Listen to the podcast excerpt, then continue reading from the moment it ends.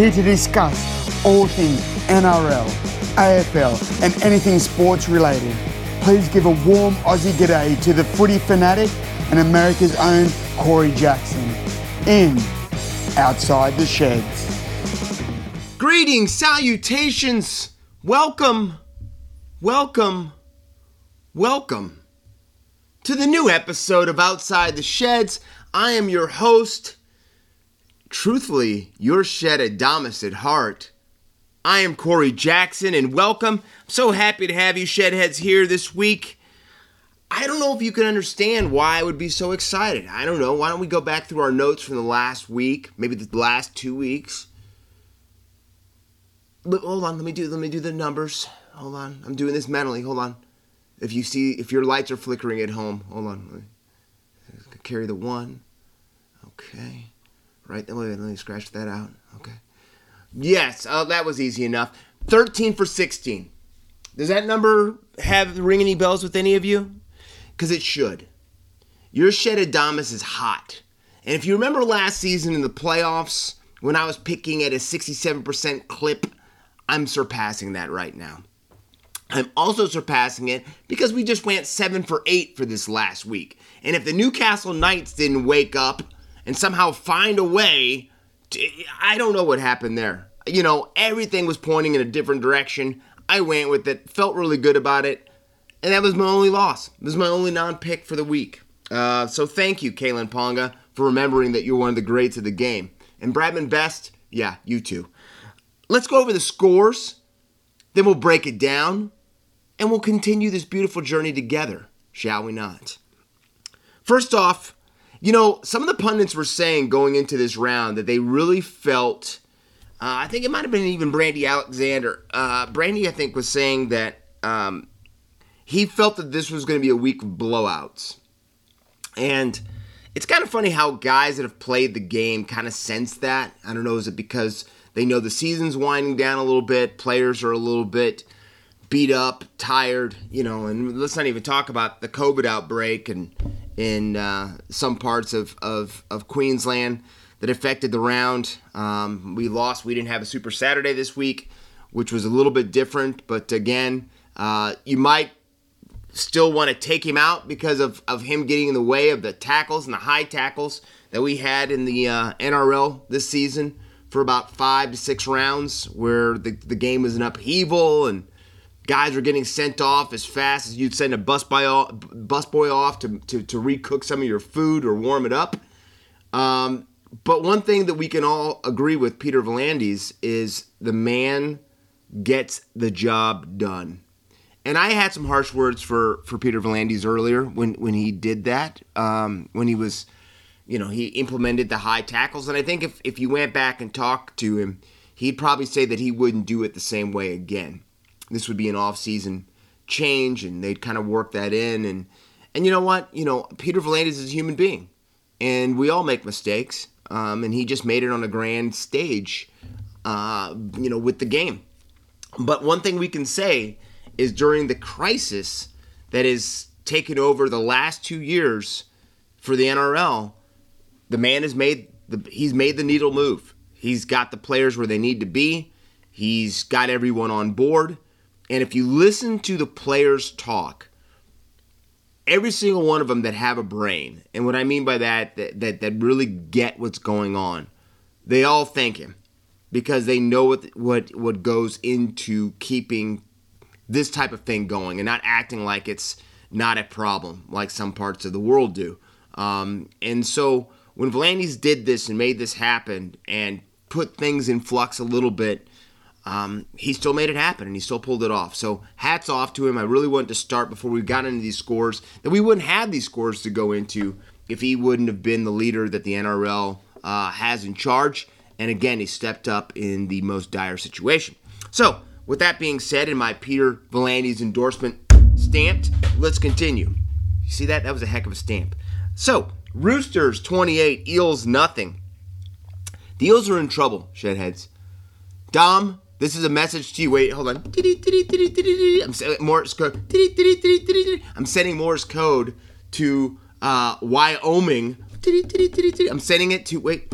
I'm sending it to Dom Gonzalez, your Eels are in trouble. Yes, that's what I just said because these boys, a team that was so, they're in such trouble that Clint Gutherson has shaved his hair off and looks like a Tibetan monk right now. That's how bad things are going for the Eels. They can't score. They can't score. And we're going to go into this a little bit longer when we get into the 40-20 because some real some real kind of I don't want to say troubling, but some really scary stuff is coming up for for a couple of the sides right now that are really trying to make their way into the top 4. But the Roosters were dominant. More injuries hit, hit the Roosters camp, um, and they just keep rolling. Just keep rolling. Just keep rolling. So you have to think there's a reason that that the Roosters are trying to circle to get Trent Robinson, to get Robbo to sign on for a lifetime contract because the guy just keeps getting the best out of the Chooks. Warriors 18, Tiger 6. Well, well, well. Besides your Shutadamas picking the game that no one else was picking with that one, the Warriors, a team that barely fielded a team, a team that moved Euan Aitken into a position he's never played or hasn't played for a very, very long time, they find a way to skin the cat. And I hate to say it that way because I love cats and I love tigers even more, but that was a poor skinned kitty that we watched out there. Madge's boys got up 10 nothing and and limped home and lose 18-16. But I think I think the real lasting effect from this game that we're going to see these last few rounds and this is really I think the last nail in the coffin of the Maguire era at the Tigers is the loss of Daine Laurie to this fractured leg, which has now ruled him out for the rest of the season. Because besides Adam Doueihi has been a little up and down at times. You know, he's even lost his starting position in the 5/8 role. He's come on late over the last 3 or 4 weeks. He's back in the side playing 5/8 and he's looked good. But if you want to say from the beginning of the season to up to this last round, the one the one shining spot for the Tigers has been Daine Laurie. He's been he's been sound. You you've not seen him make mistakes, any mental errors, any bad plays at the fullback position, and now he is gone. And he is a real spark plug for that team. Because when Daine Laurie's firing, the Tigers play on a different level.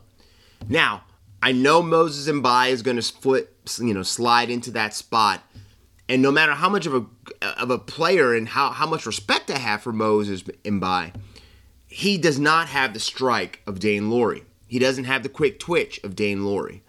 Um, and even though he's got some semblance with that spine because he's played 5'8 as well, he's worked with um, with Brooksy and all that type of stuff.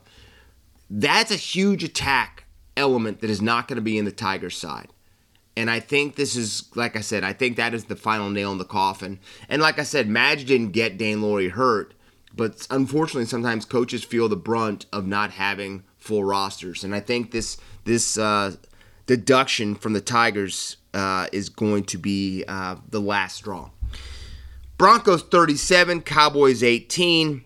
Uh, I, you know, you want to say two teams going in two totally different directions but the Cowboys are still right outside the eight.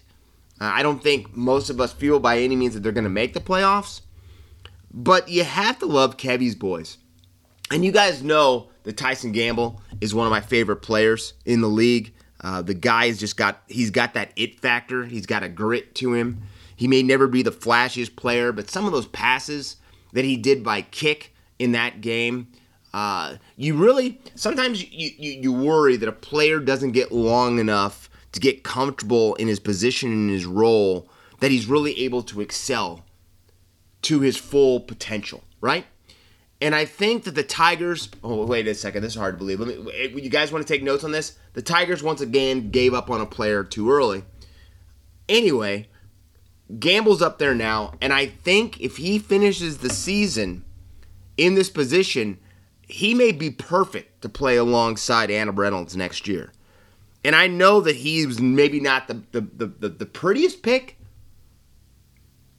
or the the flashiest pick. He's not that sports car, he's not that shiny new diamond, but he's got a grit that I think the Broncos need. And I think that they really feed off of that. And he even had a quote that I saw online this week that he said he's really happy they took away the punch up because he thinks that he he would have been punched repeatedly in the face by opposing teammates because he gets under their skin. He's that type of player, but he's also a skilled player. So that's the reason I went out on a limb and I took the Broncos over the Cowboys last week, and, and it paid off. Well, we've talked about this already. Knights 34, Raiders 24. Uh, you know, the best man return, Bradman Best. And, and, you know, he's one of those young stars that they were talking about last season. He's had injury. You know, this Newcastle team has fought injury all season, uh, but they still have not fully drowned. And now they're in sight of the finish line where they could go on a run here and they could finish in the top eight, which I said that they were going to in the beginning of the season. Even though I had my my hesitation as the season went on with you know with Mitchell Pearce going down and Ponga getting beat up every week and you know, but they're right there, and I think you know with the addition of Jake Clifford in the halves with Mitchell Pearce, I think that they may make the eighth. Like I said, Storm 37, Panthers 10. Um, you know, the the new king of the street. You know, the first first half of the season, it was dominated by the Penny Panthers. The boys from the, the, the from the foot of the Blue Mountains were just destroying everybody. And now we've got a, a different team, the same season, that is going for a record to try to win 19 in a row. Now, I don't know if that happens and that continues past this week. You guys are going to have to wait till I get to my picks for you to make some money and for you to get a little greatness. But I'm going to tell you this right now they're a joy to watch that Melbourne side, and and and and I really feel the storm. Uh, I, I by every means they're going to run up. They're going to make a deep run in the, into the playoffs, but you know now there's but there is a little rumbling now that uh, that Hughes might not be in the halves this week for this big big big matchup between them and the Sea Eagles, which I can't wait to get into this later in the 40-20 because this the this is a a, a moment in my footy history that changed my feeling about the game and made me fall in love with it even more. Rabbitohs 50, Dragons 14. The barbecue debacle continues. Uh, the Dragons continue to plummet, and we've got some news out of there that we're going to cover in the 40 20 coming up. Uh, that's even more bad news for the Dragons. But the Rabbitohs, no team, don't forget, no team has won a grand final no team has won at all that has lost and given up 50 points in a season to a team. And you wonder if history is being tempted right now, if fate is being tempted, because if the Rabbitohs can kind of get in there and not have to face, let's say, uh, the Melbourne Storm week one of the of the of the finals, and they let somebody else do some of the dirty work for them, and they maybe get into that that two or three spot and stay there. You kind of wonder if that Storm team. I, I mean, let's be honest. The Rabbitohs are not the best defensive squad in the club right now, but they have incredible strike. And if it gets into a shootout, you never know who can win a shootout. So anyway, Rabbitohs 50, Dragons 14. Titans 34, Bulldogs 6. Again, Justin Holbrook's boys catching catching smoke, catching heat late in the season, getting on a roll. Uh, and you know the dogs are going to dog. That's going to be exciting, folks. This match, Shedheads, this match we got this week between the Tigers and the Bulldogs might have the potential of being the ugliest match of the season, but it might be must watch TV. You might you, ha- you might just have to watch it. No different than when you're driving down the road and you see an accident on the side of the road. You try to force yourself to look straight ahead, but you have to take a sneak over. You have to take that peek just to see what the hell happened over there. What happened? And you have to look over, right? You have to. That's what this match is. Bulldogs Tigers is that car crash on the side of the road, and you're just trying to see who was the idiot that turned without his blinkers on. That's right. It happens. Not me, though. I don't do that. I'm a blinker guy. Sea Eagles 40, Sharks 22. It calls me. Just like looking at the side of the road right now, this makes me want to sing almost. This almost wants me to, to get the pipes going, talk about some of the greats of Desi, Turbo and just start singing, but I can't do it yet. I can't. I can't. You know, I next thing you know, I'm gonna have to go on tour with this song, and I'm not gonna do that. I'm very happy bunkered up, letting COVID fly over the top of my foxhole. Uh, so I'm not singing right now. But what I will sing about is the Seagulls and their march forward. So let's go over to so, some some. Let's get a little bit deeper into this last week, and I really want to start with that last match we just talked about.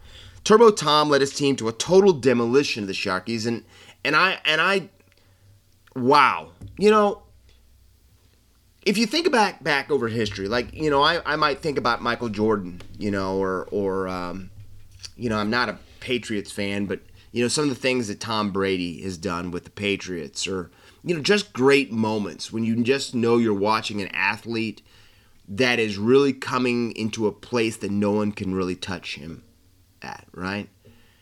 And I think that's what I'm seeing right now with with Turbo. Like and you and you start to think, what happens if Tom Trbojevic doesn't get in a race? I mean, fall in his shower and hurt his hamstring at the beginning of the season.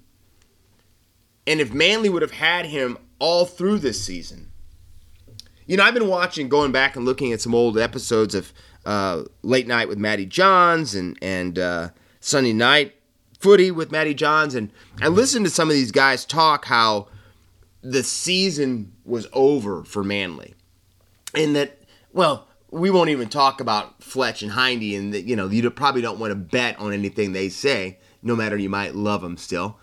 But Hindy was saying that Turbo coming back isn't going to make that much of a difference it's made all the difference in the world.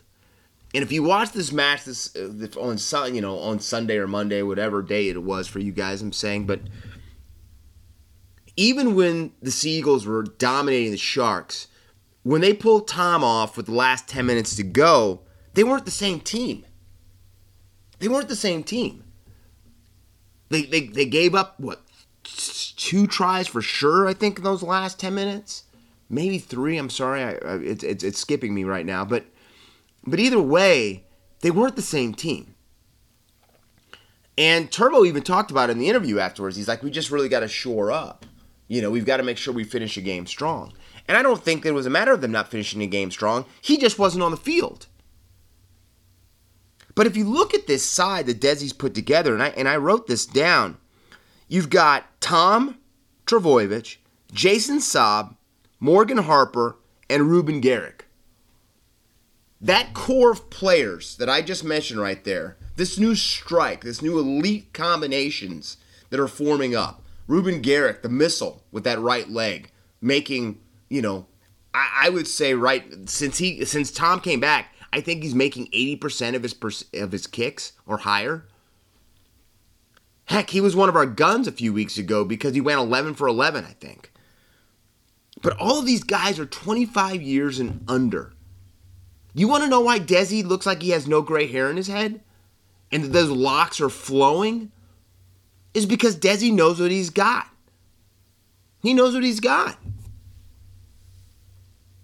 And and and and you're, you're telling me that you know, these guys with another season another two seasons working together and playing together aren't going to get better and aren't going to hone their skills and know where each other are at I'm saying that is why Desi, in his in his mumbling self, knows that he's secure. And also, remember this, Desi's so bright, he signed a contract on performance.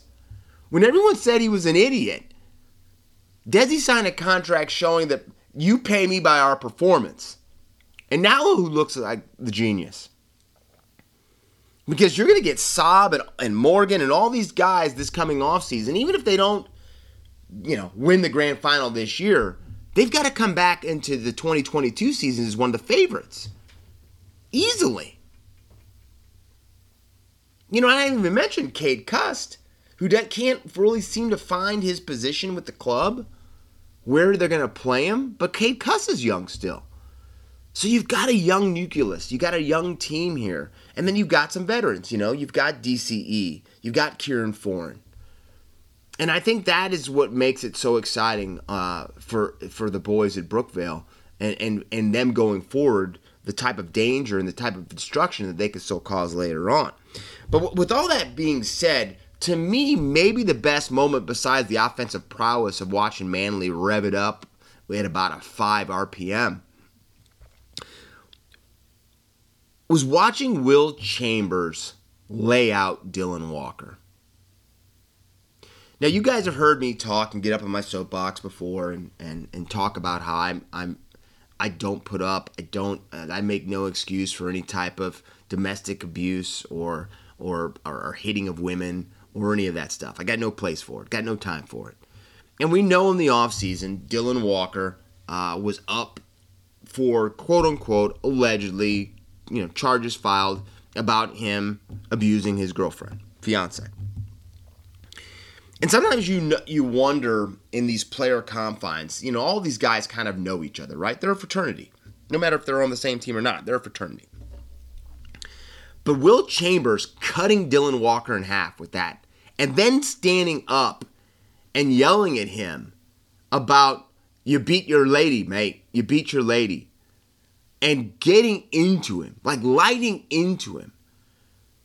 And some people thought were so uncomfortable with it, with him saying that. Like, like some of these, and and I was sitting there going, "You get him, you get him," because one thing about Will Chambers, he I don't want to say he's polarizing because he's he's known throughout the league as being a guy that is liked. But he's gonna light into you. He's gonna freaking give you a little bit of the gab. He's gonna give you a little bit of sledging. But that was personal. That was personal for him.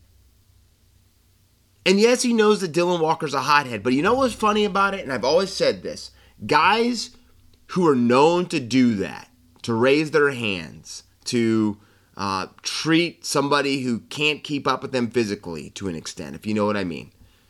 They don't seem to have that same type of strike when a, when a grown man's standing in front of them.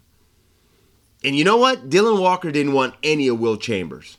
He stayed as far away from Will Chambers as he could. He kept his mouth kind of closed, and Will Chambers fed off of that. Will Chambers doubled, doubled down then knowing that he was weak, knowing that he was an inferior, knowing that if he wanted to give him the hands, Dylan Walker was in trouble. And I loved every moment of it because I don't stand for that.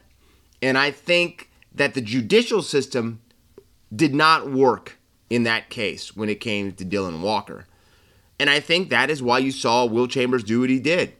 Because deep down, he thought this guy isn't a good dude.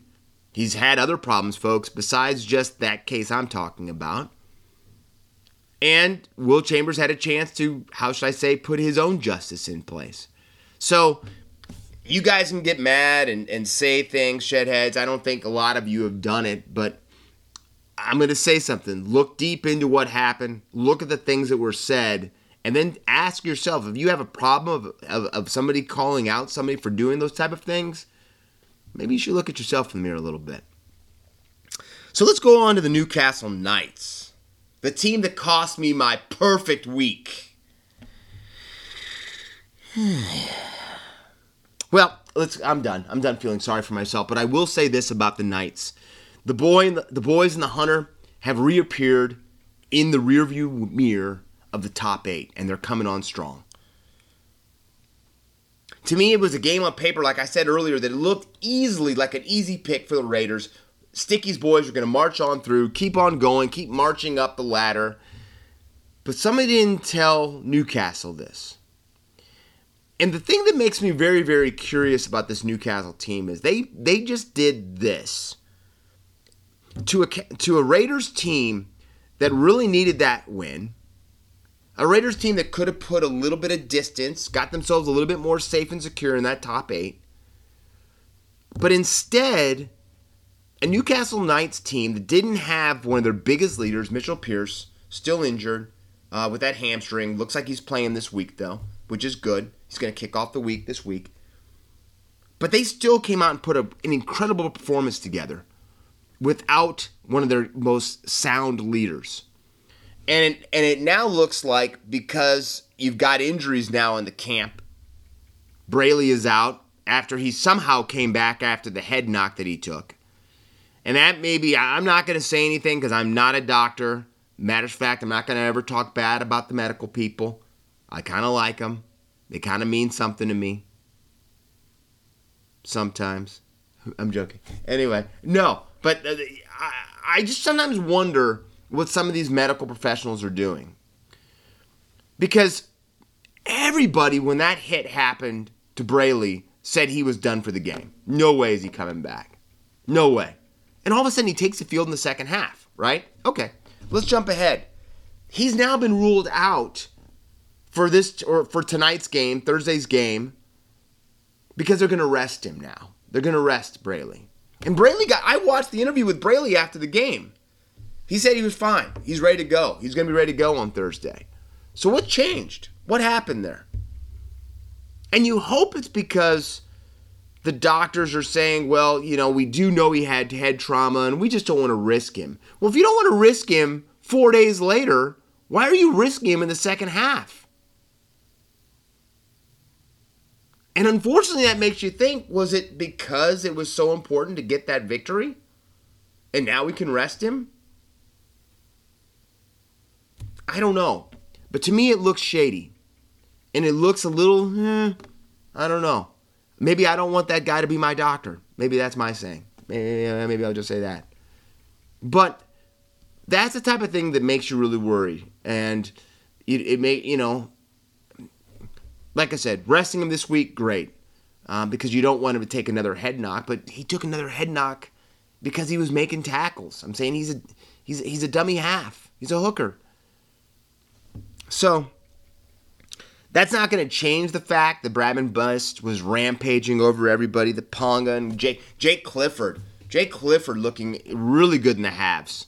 You give Jake Clifford time, he can do some damage. And again, Jakey Clifford played very, very well. I'm very, I'm very interested to see how that halves combination goes, how that spine works with Mitchell Pearce coming back though this week. Um, and I'm very, very excited, and because I think it's going to be a very, very good game. Uh, I think some injuries might might really prevent the Broncos and Kevy's boys to really bring their best foot forward um, because of some of those key losses. But uh, that being said, I think that's going to be a good, good match. And but I'm very, very interested to see uh, Mitchell Pearce back in the side.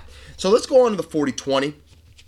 And I'm kind of starting the 40-20 a little bit different this week, Shedheads, because I want to kind of I want to kind of bring it to you. The word panic. The word panic to me means that you're probably sweating either from the armpits, forehead, stomach's a little upset, you don't really you have an unease about the future. You have an unease about what might happen. You have an unease about what you're about ready to go through. But panic can do crazy things to people. And i've watched it. I've felt it. We've all felt it right shedheads? We've all felt it. But i think we're seeing two clubs go to panic mode this week. And we're not even talking about king gutho's haircut. And if you guys haven't seen this this may be my picture for this week's uh, post on Instagram because this thing is a piece of work. I, I, I don't, let, let me tell you something. I don't know King Gutho's uh, situation right now. I don't know if he's got a girlfriend. I don't know what. I know he loves to take pictures of his dog, but his dog will not be licking his hand if he sees him walk in the front door with that haircut. It's it, I don't even know what to I don't even know what to say about it. But I'm digressing off of what I'm talking about panic, even though that could be a panic approach that he's doing with that haircut. But the Eels and the Panthers, I think, are taking a gigantic, gigantic risk if they do what it looks like they are going to do. The Eels are going to, and they have listed that Mitchell Moses is going to come back and play this week. And I think that is very, very dangerous it's not that you're bringing Mitchell Moses just back against you know the Tigers or or or the the Bulldogs or I don't want to say Kevy's boys because they tackle hard, but a, a lower tier side. Okay, you're bringing up back against the Rabbitohs, and one of the things about the fracture that he has in his back is they don't think that that more damage can occur from this that he's he's let it heal up enough that he should be solid but it's still painful And this is an injury, they're saying, quote unquote, is a matter of how much pain he can handle.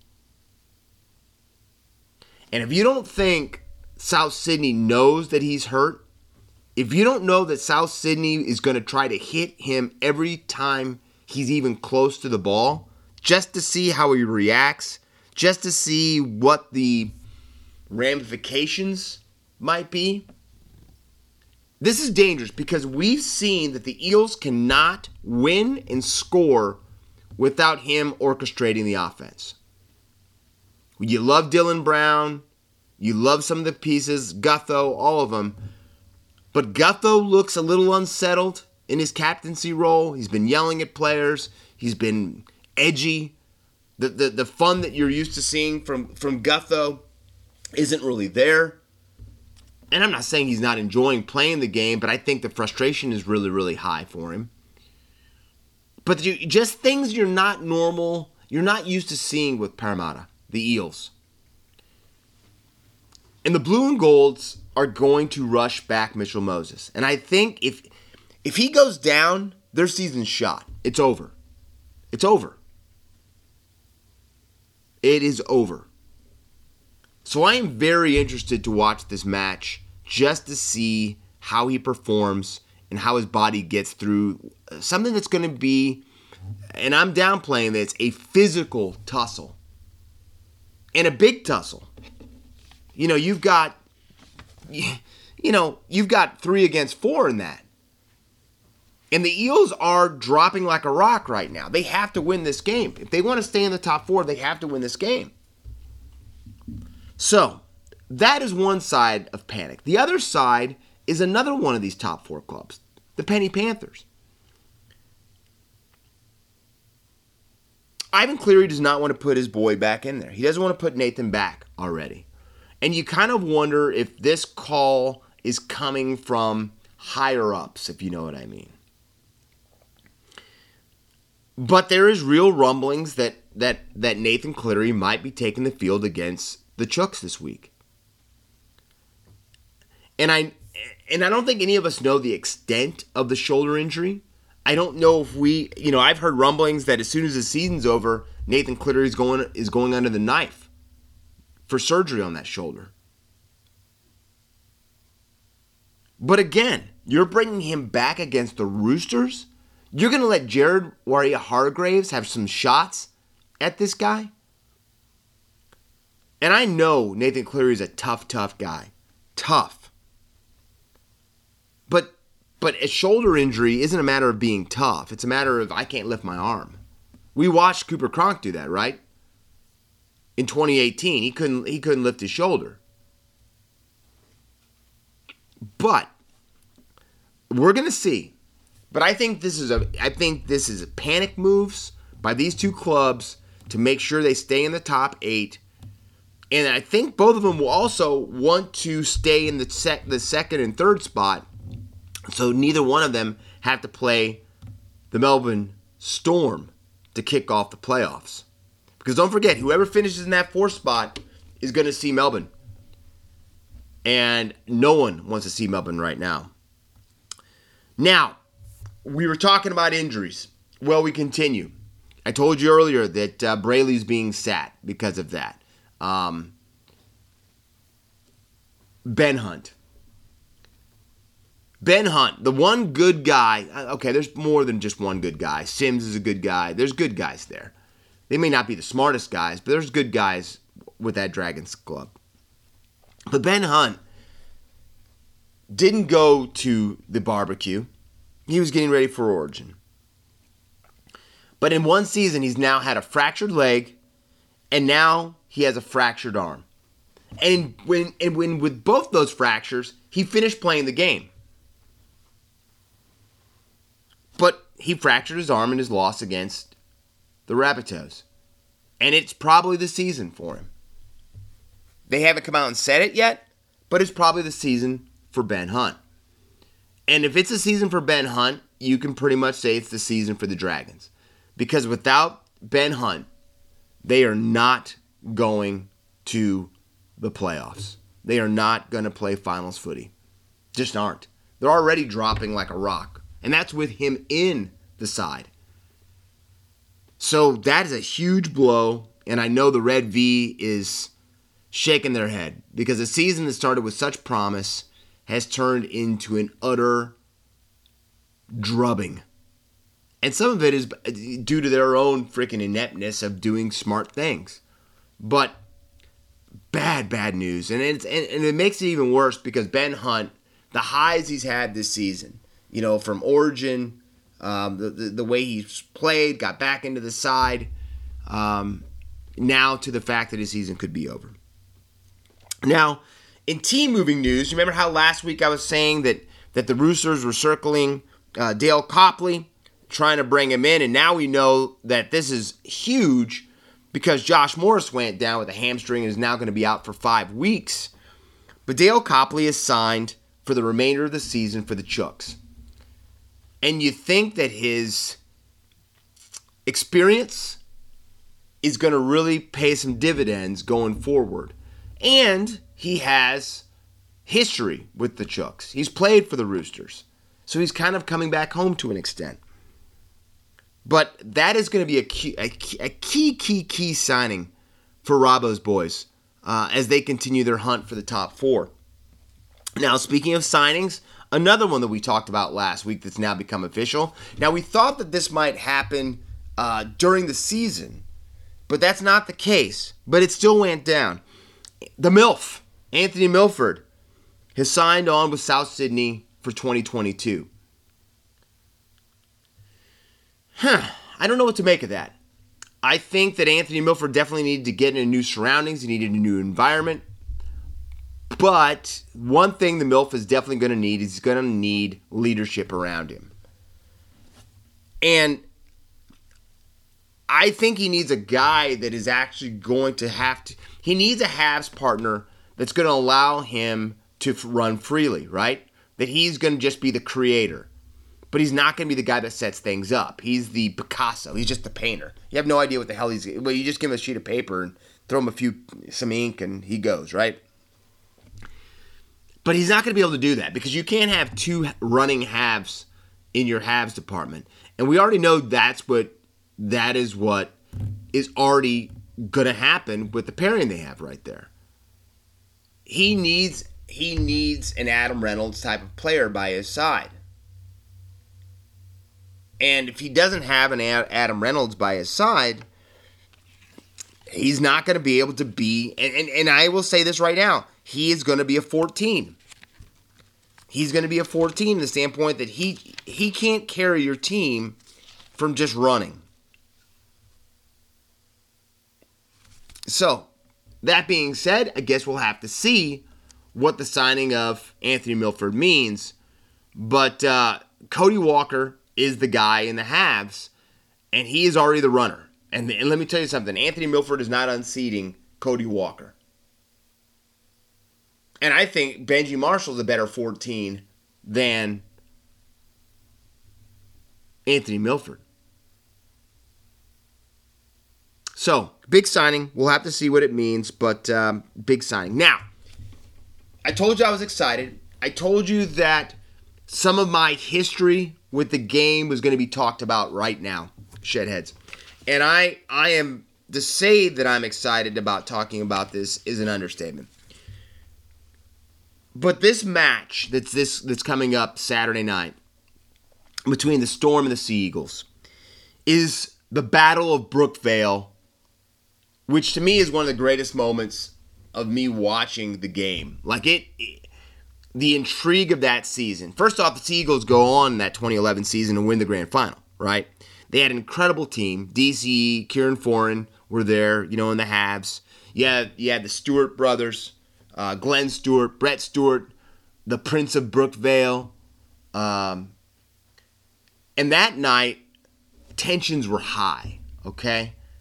You had Killer there, Jamie Lyon for the Sea Eagles, one of my favorite players and you just felt this unease, this this this wrestle of power going on through this match.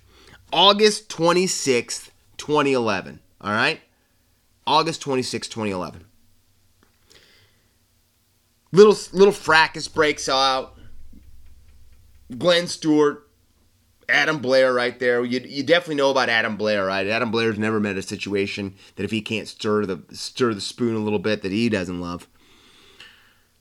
But both of them get sent off, right? Both of them get sent off the pitch, get sent off the field, blah blah blah, whatever. Off, off you go. Ten in the bed. Get out of here. And Glenn Stewart is already on the sideline. He's walking away, and Adam Blair comes running up to him and gets in front of him and they start to have some words. And I don't think they're exchanging recipes, okay? But they start having words. And next thing you know, punches are being thrown. And and we're not talking baseball, major league baseball punches where no one really wants to fight because they might have a hangnail. No, we're talking we're talking NHL enforcers type punches being thrown and and next thing you know everybody runs into this thing. And once again people said they were scared. Once again people said that you know they were nervous about the situation. Guess what happened? No one got injured. Okay? No one got injured. But it is still the battle of brookvale. It's still considered the battle of brookvale. It's still talked about Everybody knows where they were at when it happened. Everyone remembers uh, the the feelings, the emotions they had from that. That's what we get again. We get a battle of Brookvale. Okay, it's not at Brookvale Oval though, unfortunately, but that's what these teams are going, and and they're both firing right now. The good thing about this, when you have a matchup like this, like we had a matchup last week, everyone was talking about, right? We had the the Panthers and the Storm right? So the Storm had back to back weeks of these big, big matchups, right? The Panthers came into it with one bullet in the gun, right? And the Melbourne Storm came walking in with an M16 AK 47, right? They had, they, they had multiple clips, they were ready to go. So deep down, I think all of us knew that, you know, the Panthers were going to have to battle if they had a full side against the Storm right now. And they didn't even have Nathan Cleary. They didn't have they didn't have Brian To'o. They didn't have uh, Kursa. They didn't have anybody that they needed, right? Main key guys missing. It was never close. It was never close. That is why this match is so, so, so, so intriguing and so exciting. Because besides this talk now that that uh, Jahrome Hughes might be out for an injury for this match, um, we're gonna have full sides everybody's healthy. Everybody's well, I guess as healthy as anybody can be in round 21 of an NRL season. But all of these teams are flying and they're coming together and they're coming head to head right now. And I think that's why there's so much talk about the Battle of Brookvale right now because everybody knows that these are two sides that are firing and they're coming head to head at 60 miles an hour. And there's going to be fireworks. And I'm so excited for this. And you know, getting to watch these clips for the Battle of Brookvale uh, all this week as it's leading up to the match has been very, very exciting for me. So if you get a chance, go on to YouTube, um, just look up Battle of Brookvale, uh, and you'll see some of the, the, the proceedings and some of the events that I was just talking about to get you ready. So let's go into round 21. Let's go into these matchups. Let's go into these picks. Uh, they're going to be good. We've got some really key matchups. Starting Thursday night, like I told you, tonight, Knights versus Broncos. I'm going with the Knights. I, I think that Ponga and Pearce, Bradman Best, um, Jake Clifford. I, I just I, it's hard for me to believe that the Knights don't don't win. Friday, Raiders at Dragons, Eels against the Rabbitohs. I don't think Ricky's boys played two bad games against two clubs they probably should beat. And I and you look at the Dragons and why would you think with Ben Hunt not even running out with this team that they would even have a chance to compete against Ricky's boys, the Raiders. So I've got the Raiders and I've got the Rabbitohs over the Eels. I just I just think the Rabbitohs are playing too too they're playing too good right now. They're the, the skill they're showing the strike they're showing, and we've got an Eels team that can't even score right now. So I'm got the Rabbitohs. Saturday, Warriors and Sharks started out. What a what a game we had at one time, right? Where we were gonna have uh, Shaun Johnson in the halves for the Sharks, um, going up against his future team, going up his team for next year. Um, it, it, was just set up for some really, really special moments. I think that we were going to really, really see. Um, now, on paper, you would think that the Sharks should win this, but I'm not going that way. I'm going with the Warriors. I think the Warriors uh, are going to win that. I think they're going to upset the Sharks, and I think that it's going to be a big, big victory. I think the Warriors are going to finish the season strong, even though on paper, again, there's no reason for them to because they they're not going to make the finals. But I think that these guys are dialed in and they're in their element now. All these teams are uprooted now and staying in resorts, and that's what the Warriors have been doing. So I've got the Warriors over the Sharks. Next, there's the battle we talked about the Roosters versus the Panthers. Another slugfest that we're going to see. Um, and I, and I, man, I can't wait for this match too. Uh, it's to be fun. You got some bad blood in this one. So I've got, but I've got the Roosters. I think even if Nathan Cleary comes back, you know, even with Api back, I just think the Roosters, they they're the team coming on, and the Panthers are the team that are treading water, trying to finish. And I just think the team that that's hungrier, that has more to play for, uh, is the team that'll come out on top. So I've got the Roosters. Seagulls versus the Storm. Battle of Brookvale, not at Brookie. Storm are playing so well, but I think that the intangible to this one is that Bellyache is still kind of flip flopping back and forth about Papenhuyzen and Nicho Hynes, right? Papenhuyzen isn't firing on all cylinders yet since he came back two weeks ago. Nicho Hynes is not starting. It looks like Papenhuyzen is going to get the start, but you're not le- letting either fullback feel 100% comfortable yet, right? And I think then you look on the other side of the field and you've got Turbo and these young Manly players that we talked about. And don't forget who one of the coaches is for Manly right now, but the Prince of Brookvale himself, Brett Stewart. The venomous snake is there. In in I, I don't know if I told you this. Uh, my two favorite NRL jerseys are my Brett Stewart diabetes jerseys that I have. To my two favorite jerseys. The venomous snake, okay? The Prince of Brookvale. So I am going with the Sea Eagles. And I will, here's what I'm going to do. This is what I'm doing for you, Shedheads, right now. Besides me giving you victories and wins with my picks, win Manly wins on Saturday night. I will promise you that I will come back next week's show and you get to hear two of the two different renditions of Desi's back. That's right. It's my promise to you. I might have some new verses for you, but I will come back and you will get to hear the cherub pipes of an angel singing your favorite song of the great Desi Hasler.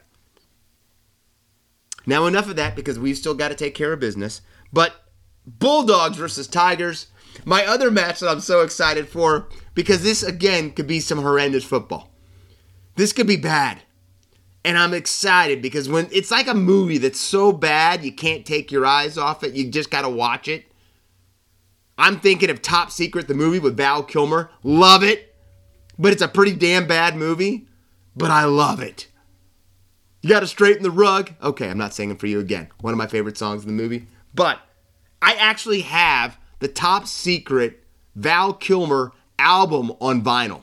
Take that to the bank, shedheads. I don't even know what that thing's worth. That thing's got to be worth a lot of money because they couldn't have printed that many of them. Anyway, my top secret moment Bulldogs versus Tigers. And you know what? I'm going with Gus Gould. I'm going with the I'm going with the Bulldogs over the Tigers. I think without Daine Laurie back there in the fullback position, this is this is really coming up to some some troubling times coming up for the West Tigers. And then the match to end the round Titans versus the Cowboys. Justin Holbrook's boys. I'm going with Justin Holbrook's boys. I don't think I don't even need to to, to, to, to kind of make you guys want anymore. Uh, which one I'm going to pick? Titans, Titans, Titans, Titans, Titans. Give me some Perseus. Give me some Harry Hamlin. I want Clash of the Titans. I'm taking the Titans. So let's go over these picks again. I've got the Knights, the Raiders, the Rabbitohs, the Warriors, the Roosters, the Sea Eagles, the Bulldogs, and the Perseus led Titans. That's right. I just did a Harry Hamlin Clash of the Titans. Not that remake crap. We're talking about the original. Give me some clay animation any day. So there he is. That is that is our NRL talk for the week. Now let's transition. Let's pivot. Let's kick for touch. Let's go AFL. And boy, did Joshed Adamas hit it this way. I, what did I tell you? The match of the round. Swans, the Bloods, against the Bombers. The last two times these teams played, six points. Six points each match. Victories. Meaning, and as I say this again, close matches. These two teams battle, they go toe to toe. The Swans held barely, barely on to pull the victory out 109 102. The Bombers came charging late. They kicked the last two goals to really push it, but the Swans held serve. The Swans held their nerve and pulled it out. Papley had four goals, and Isaac Heeney and Jordan Dawson were brilliant in the halves. They were they controlled the middle, and I think that might have been the difference that got the Bloods home. But I'm going to tell you something, Shedheads. That was a huge blow for the Bombers. And I think if you looked at the Bombers on the bench, they know what chance they they they they really missed out on because they knew the way they were playing they had to get over the top in this one because they're battling for to get into the top 8 and and now with that loss it's made it even more difficult 3 rounds left we've got 3 rounds left in the regular season for this very unique again 2021 season now, talking about two other teams that are really struggling and battling, um, St. Kilda and Richmond. They may have taken their last breath, Shedheads. And I, I can't believe I'm saying this, but at the same time, when you take the best player of the game out of a side that has really struggled with injury all year, kind of what did you expect? And both of these clubs now, you know, a, a debacle of a showing by the Saints against against Carlton. But at least the Tigers showed some heart going down by I think 4 in their match, even though they know they needed to win that as well. They're 4 points outside the top 8. And that means that they've got to have some clubs above them lose and they've got to win at least two of their last 3. Now, one thing is the Tigers do have a little bit easier of a run home than some of these other clubs they're fighting to get into that eighth with. But right now, the strike just isn't really there for the Tigers. You know, they just you're gonna see this this this next three weeks is gonna show you everything about Richmond, especially about Richmond going forward. Because Dim is gonna have to bring out the best of his boys if they're gonna go forward, and they're really gonna do something. And I don't know if they've shown me if they've got that in them this year. They look like a team that's a little bit tired. Um, but one thing about it, we, we know if Richmond can find a way in, they could be dangerous. But they've got to start starting this weekend. They've got to show their mental, they've got to show their toughness, and they've got to do it. So I'm very eager to watch this now. Like I said, they're playing. Uh, four weeks ago, this this looked like an easy victory. They're playing the Roos, right? They're playing North Melbourne, but North Melbourne's played some good football the last three weeks. So there's nothing that's going to be handed to the Tigers this week, this weekend, I guess I should say. So interesting, interesting, interesting weekend coming up. These next three weeks are going to be brilliant uh, for the AFL. Now, I've told you before, my favorite stadium uh, in the NFL ranks is Adelaide Oval, and we get Showdown 50 this weekend between Port Adelaide and the Adelaide Crows. Because of South Australia and some of the limitations, uh, 15,000 fans are going to be allowed into the showdown. It is an Adelaide Crows home match, but uh, it will be nice that 15,000 get to see Showdown 50. If you have not had a chance to see the Showdown, uh, it is on FS FS2, I think, this weekend. Um, but here's the crazy thing: you've got a Port Adelaide club that's in the top four right now, sitting in fourth. And you've got a Crows team that are not going to make the playoffs. I think the Crows are sitting in 14th, 13th, or 14th. And no matter where the rankings are right now, it is going to be a close game. And it's going to be, how should I say this? Uh, tempers will be high, feelings will be high. And a lot of times when you have a rivalry like this, it, it, you know the clubs have got to be, be fighting for something. You know, both of them have got to be fighting for you know a, a top four, top eight finish, and that's not the case. But because of it being the showdown and showdown 50, this was going to be an epic, epic, epic, epic, epic match to watch. So if you get a chance, check that out. Showdown 50, Crows Power should be brilliant. Now, you know how good I've been over these last few weeks for my matches of the round. And I'm going with the three against seven battle. The Demons against the Eagles. Monday at Optus Stadium. The D's are in the top four, like we're like we're talking about. They're they're sitting in third right now, uh, and they're trying to stay in that top four. But the but the but the Power and the Swans are are closing quickly. And I think the D's, a team that has not been there, are feeling that pressure. I think the D's, a team that have not really had a lot of playoff success uh, recently. Okay, very recently. Okay, not for forever. It almost feels like they're feeling it. And you've got two clubs in Port Adelaide and Sydney that have history with playing great footy late in the season. And I think the D and I, and I think the D's are really feeling it. And then you have the Eagles limping home. They're coming in with one wing. They're coming out with a single flap, trying to fly to their perch. And after a disastrous 45 point loss to the Magpies, Collingwood taking him, just running him through with the sword, they have to respond. The Eagles have to respond.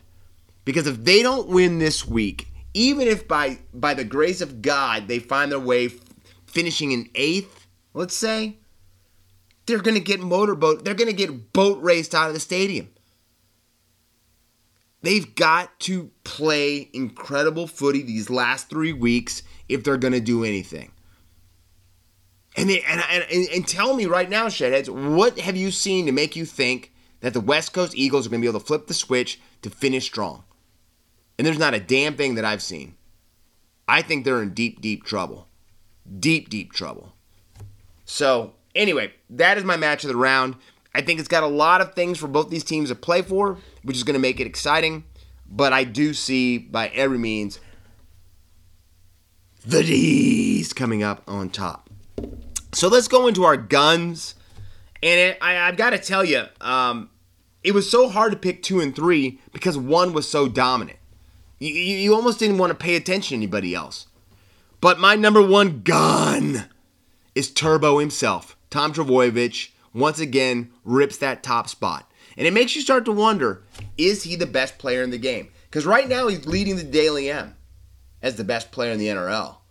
But do we have a golden boot in his future as the best player in all of the game? And let's be honest, even if a guy from the Super League wins the Dally M, excuse me, wins the Golden Boot, I apologize to all my Aussies. But truthfully, everyone really feels whoever wins the Dally M is the best player in all of footy. But let's go over these numbers for Tom Trbojevic because they're incredible. Three tries, 227 running meters, three line breaks, four line break assists, three try assists, 15 tackle breaks, and four tackles made. There's some players that don't get that in four weeks, and he did it in one game. Hell, there's some players that don't do that an entire season. Okay, let's be honest, but we won't say that out loud. Uh, Tom Trbojevic is now starting to make people talk. Is he the fullback going forward for New South Wales? And we know that Teddy's still there. Hell, Teddy's the captain of New South Wales. But are you missing that much strike not putting Turbo back in the number one jersey for, for the Blues? Are you? You know, you've got to ask that question. My number two is a guy that waking up had no idea that he was even going to be in this position. Euan Aitken moved positions, a position not used to playing, and he produces two tries, 163 running meters, one line break, six tackle breaks, and 41 tackles made in a gigantic victory for the Warriors over a West Tigers team that had everything to play for. But I felt it when I made the pick. There was something about that Warriors team. There was something about the way they sent off RTS, Roger Tuivasa-Sheck with the haka as he left, that they were going to honor him and that jersey for the rest of the season. And they did it, by God, they did it. And my last gun, we're going to do something we haven't done on the show before. We've got a gun that's a Carlton Blues. That's right. Harry McKay, five goals, two behinds, 11 disposals, 11 kicks, seven marks, 282 meters gained in the 112 81 victory for the Blues over the Saints. And pretty much sending the Saints home for the offseason. Now I know, I know St. Kilda fans, you're saying they're not done yet. They're done. You're done. You're done. Which really stinks because I thought St. Kilda, you know, I even said it. Go back and listen to my some of the old coverage from last year's playoffs, last year's finals. I thought St. Kilda was going to be one of those teams that was going to do some damage this year uh, and make it to the finals. But again, they've just kind of fallen off late, and I think that that, that loss to the Blues um, it probably cost them. So there was a lot to cover there, and, and I have a couple stories as we go outside the bubble.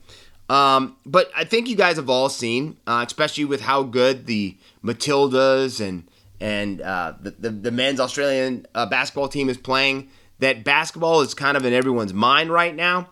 Uh, and free agency just started over here in the NBA. Well, you you knew that with money, with clout, and with probably the best player in the game. I know a lot of people say it's Giannis. Giannis had maybe the best season, but to me, the best player is still LeBron James. And you can't say anything against that because LeBron was hurt most of the season. So guess what happened? The Lakers, Lakers gonna Laker, because the Lakers went out and got some major pieces to try to add to the puzzle to bring another championship back. The Lakers went out and obtained Russell Westbrook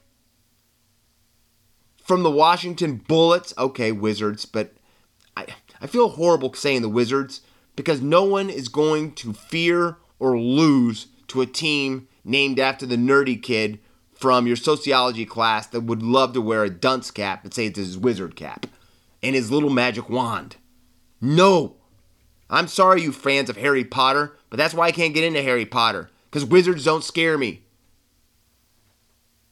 That being said, the Warriors, the Wizards, excuse me, the Wizards, they're, they're all thrown off, will be the Bullets to me always.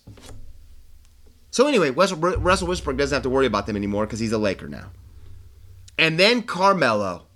Carmelo, Carmelo, Carmelo Anthony who has played himself back into a career again, is going to play with his best friend, LeBron James, and he's going to put on the gold and purple. Now, the funny thing about this roster is they could win the championship. I'm saying they're really strong enough.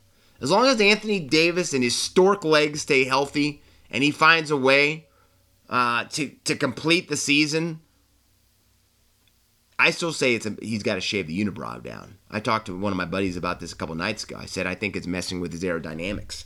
I think that that that unibrow is forcing him down. It does not allow the wind currents to allow him to flow down the court and I think it throws off his big stork legs. That's me. 80, you're a great player. This is nothing against you. I'm just looking out for you. Manscape. Anyway, so, uh, but there's a possibility that this could be a team that wins it all. But on the other hand, this team could go thermoglobal nuclear, meaning they could just totally explode from the inside out, and we might have to be checking for rads in Los Angeles for the next 10 years. That's right. It could go that bad. You've got some, I don't want to say volatile personalities. Okay, what, Russell Westbrook? I, I don't want to say volatile personalities. But I think if these guys all think that they, they have one major goal Westbrook, Carmelo, right? If they play the game right, if they don't know this is their best chance to win a ring, they're crazy. If I was if I was Carmelo right now, I'd already be running. I would already be running. I would I would come into camp the best shape I have been in for the last 15 years. And I'm sorry. I that is how hungry he has to be because I think Carmelo Anthony has it in him to play one last great season. And I don't know if LeBron can bring that out of him or does he even need to bring it out of him. But I do think Carmelo can be that guy. We saw him playing these last couple seasons with Portland, right? And I and that's even in a Portland place where his best friend wasn't even at. I think the but I, I but deep down Carmelo knew that they were not going to win the championship in Portland. That's not the case here with the Lakers. He really can he can smell it. Okay? He can't see it, he can't taste it, and he can't touch it, but he can smell it he can smell with that roster, with that team, they've got a chance. And they do. But all those guys are going to have to be on the same page for them to go over the top and actually bring this home. And I'm excited to see that. I'm beyond excited to see that. And then my final story for outside the bubble, and I could have gone a lot of places. I hope you guys are all recovering uh, and getting through these last few days of the Olympics. Uh, I hope you're all wearing your masks because it is in Tokyo. But um, Carson Wentz, Carson Wentz, Carson Wentz. No, I have nothing against Carson Wentz. Matter of fact, I'm kind of a fan of of uh, the Bison and his and his college program. But have we seen a starting quarterback have more bad luck than Carson Wentz? I'm like I said, I, I, he hasn't played a complete season yet. He hasn't made it through a complete season yet without injury. And he gets to a new destination, gets to a new home, gets to a new future. Gets back with his quarterbacks coach with the from the Philadelphia Eagles, gets back with him. And he's already injured. Foot foot injury. At first they then say, "Well, it's not going to need surgery. We're just going to rest it." 2 days later, yeah, he's going under the knife and they're projecting 5 to 12 weeks on the sidelines. Here's what let me help you out with something, Shedheads. When an NFL team gives a low number, never believe that for a second. If you bet your home, your wife, your husband, your kid, you're going to lose them. You will lose them. You always look at the big number, they say, because that's probably always closer to what's going to happen. So let's say that it's 11 weeks. Let's give the NFL a break. Let's say 11 weeks. That's 2 months almost into the season. And that's then then he's got to come back and get how should I say quote unquote into game mode and speed. where these guys don't look like they're coming off the edge and off the corner going 80 miles per hour, that it's a little bit slower for him. And can we any of us say the last two seasons that it's ever looked slow for Carson Wentz coming off the corner, coming off the edge? There's a reason he's not a Philadelphia Eagle anymore, shedheads. There's a reason. So now the Colts double down on a guy to me that I would not have brought in to be my future. And you let Jacoby Brissett leave without, to me, feeling that you ever gave him a fair shake. And we don't even want to get into what I think is going on there, but still. You messed up, Indy. You messed up. And I think it's going to show this season. But uh, anyway, that's it. I'm not talking anymore about the Colts or, uh, you know, Carson Wentz's bad foot. But what I will say, Shedheads, is we, if we don't feel the excitement now with these last five and three rounds coming up, you're never going to get excited for anything else all year. Christmas is nothing to you then. It means nothing to you. Because right now it is Christmas. It is footy Christmas. And I am, to say that I'm geeked is an understatement. I'm sitting next here to, with next to my wingman right here the great Zeke, who you last last week you heard have a hairball on, on live podcast radio. He's doing a lot better right now. So much so he's drooling next to me. Is he? Wait, oh no, no, he just came back alive. He's, he's awake. Uh, anyway, Shedheads, be excited this week. There's some incredible games on FS1, FS2, Fox Soccer Channel. Take them in so you can watch on how great my picks have been once again. And let's double down. Let's go. Let's try to go at least six for eight this week because I know somebody's going to drop the ball for me. But I'm excited. I hope you're excited. I want to thank you for joining me again this week. It's been incredible. You know how I love bringing you guys into this this little place that's our own that we can share together, that we can talk about, that we can take in, and you can get some knowledge. But until next week, Shedheads, Stay safe, stay out of trouble. Love you guys. This has been Corey. This is Corey Jackson. This hasn't been Corey Jackson. This is Corey Jackson. You've been listening outside the sheds. We will see you next week. See ya! And that was another fantastic episode of Outside the Sheds with Corey Jackson, talking all things NRL, AFL, and all things sports. So please remember to smash the subscribe button and share this with your family and friends and show them what Australian sport is all about.